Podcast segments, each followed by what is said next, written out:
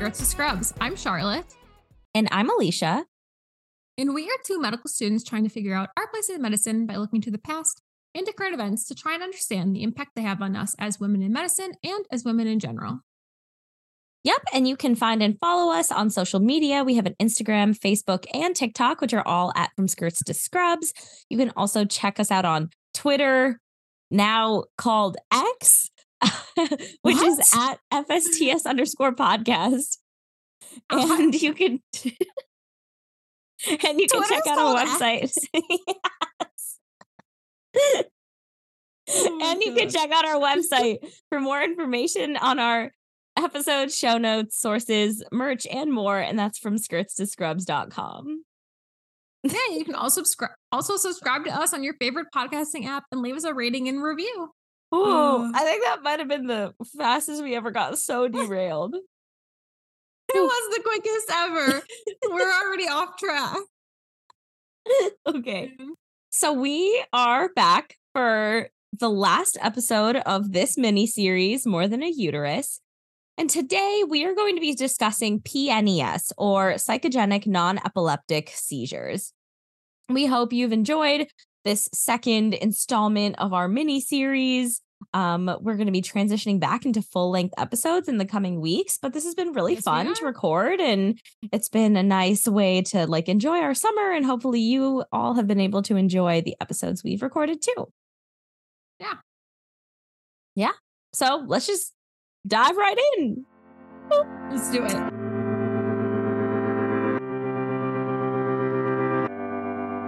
Okay. So, what is PNES? So, PNES mimics epileptic seizures, but they are not caused by abnormal electrical activity in the brain like seizures are. Instead, PNES is thought to have a psychological or emotional origin. They're like sometimes referred to as functional seizures or non organic seizures because they're not related to the same underlying neurological mechanism that occur in epileptic seizures. And for context, in case you didn't know or need a refresher, epilepsy is a neurological disorder characterized by recurrent unprovoked seizures. And seizures are episodes of abnormal electrical activity in the brain.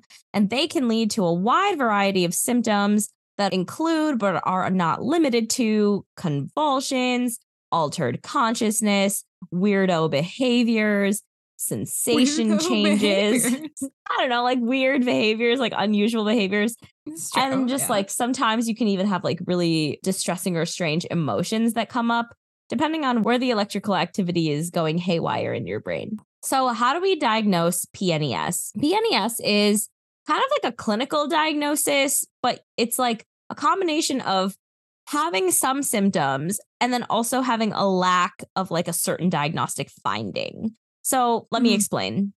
There's like a lot of factors that should prompt a person to get evaluated for PNES. And these are some of the symptoms that people might feel. So, specifically, like PNES, if you're having these like seizure like episodes really often, multiple times a day, even if the patient seems like totally normal most of the time, but you're having these strange seizure like episodes, they last longer than five minutes. Sometimes situations can trigger it, like a stressful situation or an emotional situation. Um, oftentimes they'll happen more often in medical settings. Like if someone's watching, they'll happen more often, which is different from other seizures. Often they will happen in like pregnancy or like when you're waking up from anesthesia. So, like, if you're having seizure like episodes in any of those situations, it's very possible that you have PNES. If you're having seizure like episodes not in those situations, you might have epilepsy. Regardless, you should get checked out by a doctor ASAP. And again, we haven't said this in a while because we said it in our first episode, but this is definitely not medical advice for surezies.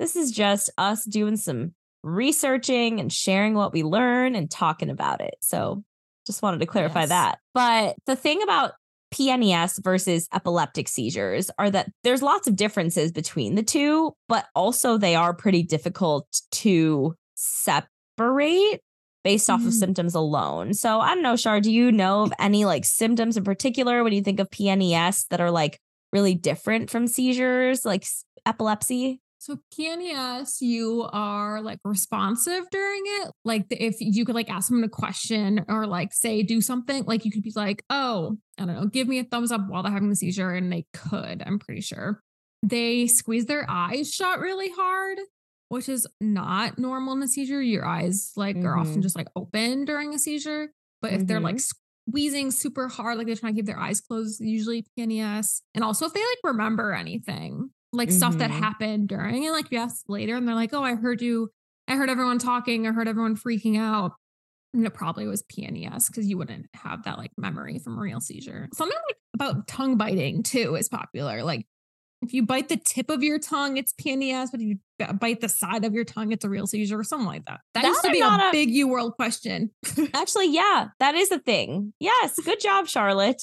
Yeah, so we'll just like kind of go down this list and like talk about the differences between seizures, like epileptic seizures and PNES. So the frequency is different between the two. For epilepsy, it's kind of variable. You'll never know when you're going to have a seizure.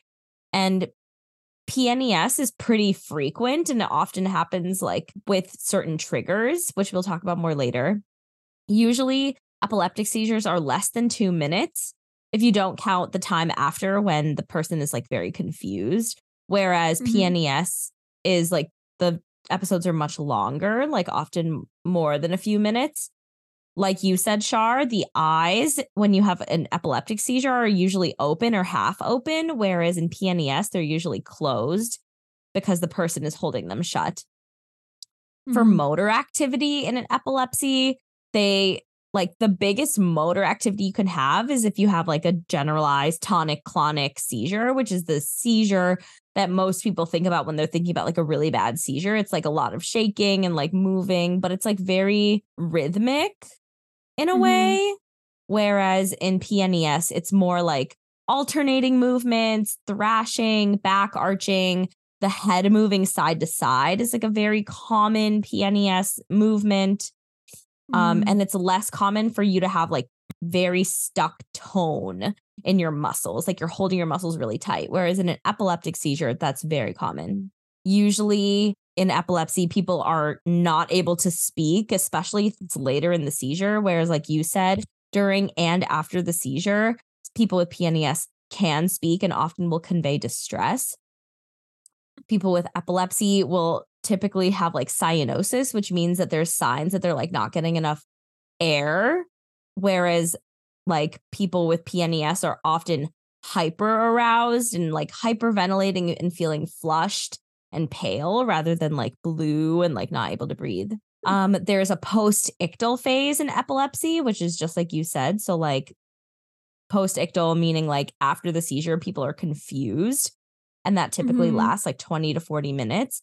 Whereas after PNES, people come back right immediately and they like remember what happened during it, which is very uncommon.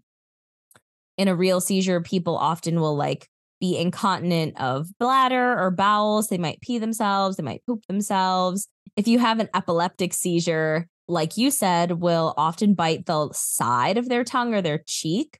Whereas in PNES, mm-hmm. you will bite the tip of your tongue. It's so weird. Like, I know. I don't know. I I, don't can't know. even imagine biting the tip of my tongue. Those are just kind of sim symptoms that folks with PNES have that are different from people with epileptic seizures. And there's not really like a diagnostic criteria for PNES. The closest one is like conversion disorder, which is part of the DSM. It's part Mm. of the like psychiatric diagnoses that we are able to give people. Um, but essentially, if you think someone has PNES, it's like a clinical diagnosis, but it requires a rule out of epilepsy. And so mhm. you will usually have a video EEG or an electroencephalogram. So a video EEG is helpful because if you're having an episode, they can specifically go to that time that you're having an episode and see if you have seizure like activity in your brain. And if you do, then that's epilepsy or a seizure. And if you don't, then it's likely PNES.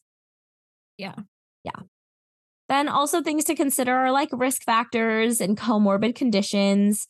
Um, those are things we always take into consideration when we're talking about diagnosing PNES. Any ideas what any of those risk factors or comorbidities could be? Anxiety, depression feel like always top contenders. Yeah. Uh, You mentioned before just like high levels of stress, but that's not really a comorbidity. But like, Yeah, but that's an emotional, like it's a risk factor. So, like emotional Yeah. distress, trauma, anxiety, and like other psychological factors. And then comorbidities are things like psychological or psychiatric conditions like depression, anxiety, somatic symptom disorder, PTSD is a big one. And then also, like, mm, if you have epilepsy, that's like a risk factor or comorbidity to have PNES and also developmental disability or delay. oh, interesting. Yeah, I know.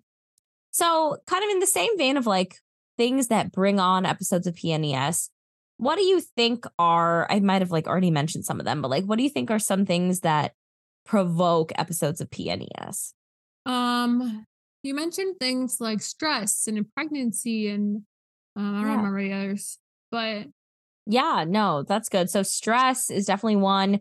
Pregnancy is definitely one because it's stressful. And mentally and interestingly, like, stressful. mhm. Important to point out.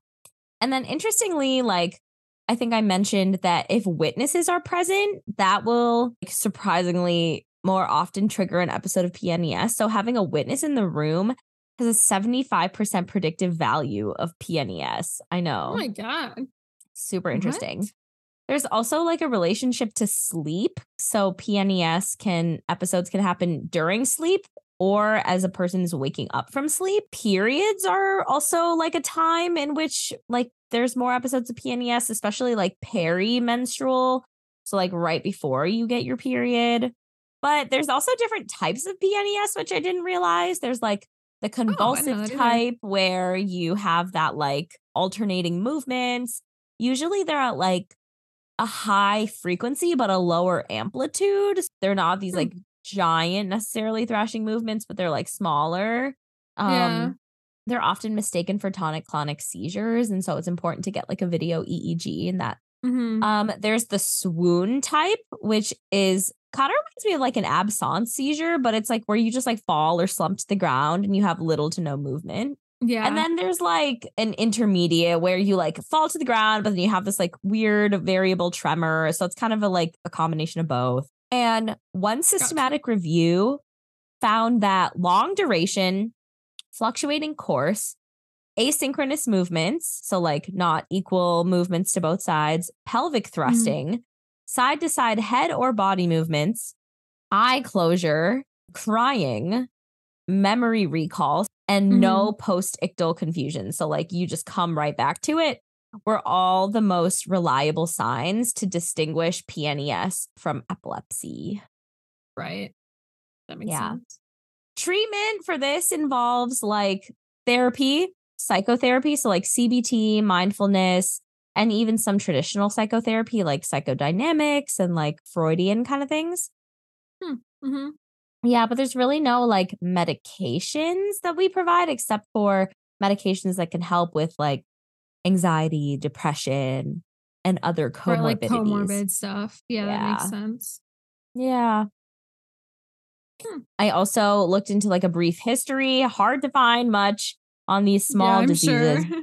but since ancient times, like non epileptic seizures have been recognized as a form of hysteria, actually, I'm not which makes sense. Even a little. Yeah. Yeah, I know. It like Even a makes total sense. Yeah. In the late 1800s, this dude named Charcot, I don't know if it's the Charcot Marie Tooth guy or who he was, but he Sharko. oh, I was thinking of Shark Boy and Lava Girl. Sharko. Oh man. Oh, he man. described non-epileptic seizures as a clinical disorder, calling it hysteroepilepsy and epileptiform hysteria. The term non-epileptic seizure is obviously way better and like more okay than the older terms like hysterical seizure or even pseudo seizure because those Mhm. connotations are really negative. But I thought I'd tell like a funny kind of like quick story. It's like kind of random, but I was like, this feels inadequate to cover the history of PNES. So I want to say, I want to tell a story. Oh, amazing. So- I'm excited. There's this dude in 1886. His name was James Clegg. He was just a dude in England. He was born there and he was a pickpocket when he was 16 years old. That's where his story starts. So he was like hanging out with this group of like thieves and like thugs in London. And he learned the art of dummy chuckling, which is this like idea of throwing a fake fit. He's like a Like the being a- idea of like faking it. Yeah. yeah, yeah. Yeah, like having a fake seizure basically or a pseudo seizure. And he would have these like pseudo seizures and everyone would get there like they would like turn to look at him and give him attention and all his friends would pickpocket everyone. yeah. A genius. I know, honestly. So then people with disabilities, but like also a genius. I know. It's like being a street performer. It was smart. So then he got a prison sentence for this because people did Yeah. not take well to that. and no. he he had to you know go to prison and then he was like still like having these fake fits there because he felt like he had to prove himself because everyone was watching him so he once convulsed for an hour What? And then he also once convulsed and then fell 30 feet Oh my god. i know just to prove his point he eventually made it out of prison good for him he escaped to america also good for him and he only continued his dummy chuckling so he Oh no, he like- never learned. I know he didn't. So eventually he like ended up in like an asylum somewhere. And there was this doctor, Dr. Carlos MacDonald, who met him and basically like got this whole confession out of him that he was faking. Mhm. And that's the end of that story. it's not my best. Wow, that's crazy. I Yeah, know. He really kept up with that act. Like he went to the I asylum and know. everything. Like if they were I like talking to the asylum, I'd be like, the jig is up. I'm not actually having seizures. I'm not. I know, but I think he would have had to go to jail if he didn't go to, to the asylum. Damn. But honestly, at that time, is asylum even better than jail? I know. Yeah, exactly. But the question we've all been waiting for is PNES more common in women? Yeah, it is. Mm, How many times more common in women do you think it is, Charlotte? we played this game last time. Six times more common. No, that's too high. Three times more common. Yeah. nice. nice. So they are three times more common in women than men. And the average time to diagnosis, any guesses? Two years? Three years? Seven years? yeah, 7.2 years. 7.2, damn. That seems a long time for a disease that, like, honestly is pretty diagnosable, I feel like. Like, yeah, but I think if you have like not as have a- clear, yeah, I guess it's just like if it's not a seizure and you're not seeing seizure activity, then it's probably not a seizure and it's probably PNES. But you know, Yeah, I don't like, Usually, if you have seizures, they tell you, like, take a video. Like, we know it's not your first instinct, but it'll help the doctor the most if you take a video of the patient, like, having a seizure and then you show that to a doctor or a neurologist. I don't know. That seems crazy. Seven years seems like a big gap that should not exist. yeah, I saw the span was between like a few months to like nine years. Oh my God. And so they said that the average was 7.2. And I was like, dang, that's a lot.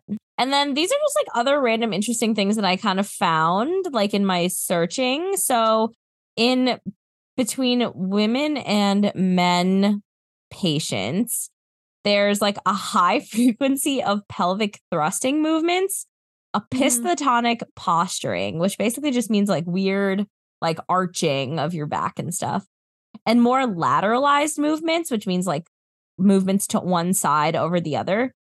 And all those things are more common in male patients. And it's interesting because the first thing I said there was pelvic thrusting.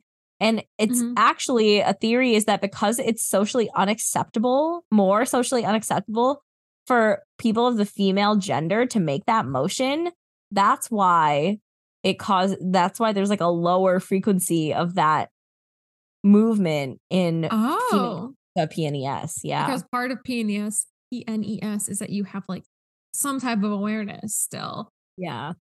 Yeah. So interesting. and then women are also more likely to experience certain types of PNES, like convulsive PNES, compared to men. Um, men are more likely to experience like non-convulsive, which makes sense.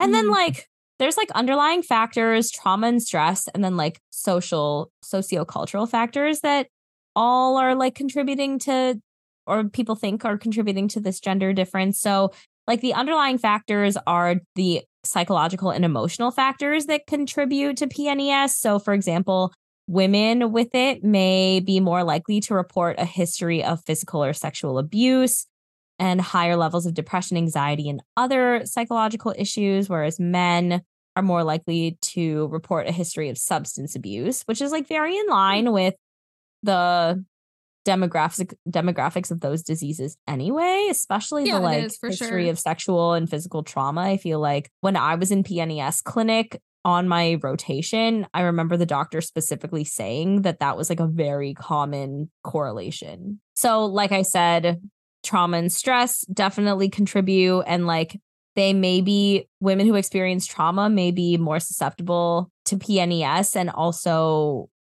like that's their way of coping with their experiences, which is an interesting mm-hmm. like take. And then yeah, sociocultural factors like gender roles and societal expectations may influence how PNES is expressed and reported by individuals and this kind of ties into like what we were saying about BPD, which is that like women are more likely or maybe more likely to seek medical attention for their symptoms while men would be more reluctant potentially due to societal norms around masculinity and like what is Mm. acceptable behavior for a man to have and like what is a sign of weakness versus not. And so I think it kind of gets into this idea of like hegemonic masculinity and like toxic masculinity Right. and being enough. Kenough. you are Kenough. Anyway, Anyone listening? you are enough. Do you have any uh stories about PNES, Charlotte, that you want to tell me to uh, regale me today? so interesting that it's like a psychological thing. It's not like these people are like purposely doing this. They're not like knowingly time to have fake seizure No. because And it's, like a very real condition, like super it's very real. real. And my only experience with PNES is when I was on my neuro rotation, I spent two weeks on child neurology at the Children's Hospital, which was super cool. If I wasn't an OB, I wanted to be a child neurologist. And so I did that rotation. It was very fun. And basically, every single patient had seizures because that's like what they see the most in child neurology. Yeah. And I think I saw two PNES patients. One was like getting an EEG done. It was like in the hospital, in the on the e, like in the EEG rooms or whatever, getting like the, it done and having herself recorded for you know if she when the activity happened, like what the brain waves were, all that stuff, which is interesting. And then I saw another patient who in the ED who came in for seizures. But what was interesting is that they put her in the psych ward of the ED like- oh. all the other and I can't remember the details of the case now because it was a long time ago, but like all the other kids who had seizures would come in to the ED and go to like regular ED rooms based on like how, you know, severe the seizures were.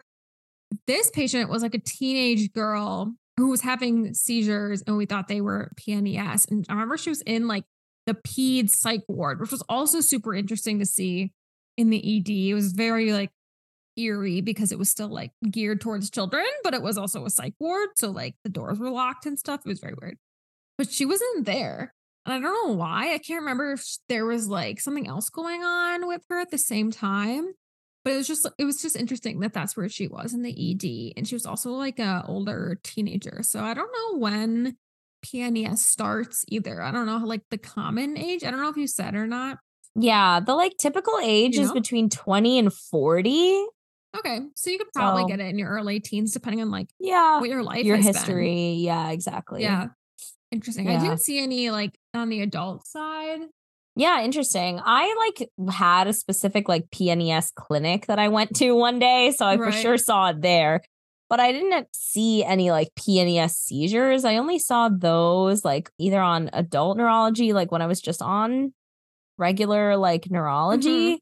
I didn't see this seizure, but I had heard about it actually on my high risk antepartum like MFM sub I when Ooh. a woman came in pregnant. She's like, she delivered her baby. She had like pre E, like preeclampsia, Yeah. um, which is like a hypertension disorder, like a high blood pressure disorder of pregnancy that can, if Mhm. it progresses, lead to eclampsia, which involves seizures and it's very, very dangerous. Yeah. Um, and so she, like, after she delivered, was having had like a we got like or my chief got called to the room because she was having a seizure and it was like this whole thing. And my Mm. chief did this really cool trick and I'm like, "Oh, this is actually really relevant and I'll share this Do a trick." sternal rub. No, to take a syringe of saline and shoot it in their eye. And it, if they I've come to, Yeah. yeah, if they If come they like to, blink a lot then, and they're like, oh, like yeah, yeah, yeah, then it's PNES. But if they don't, then it's a seizure. And she came I to, she like came to reality.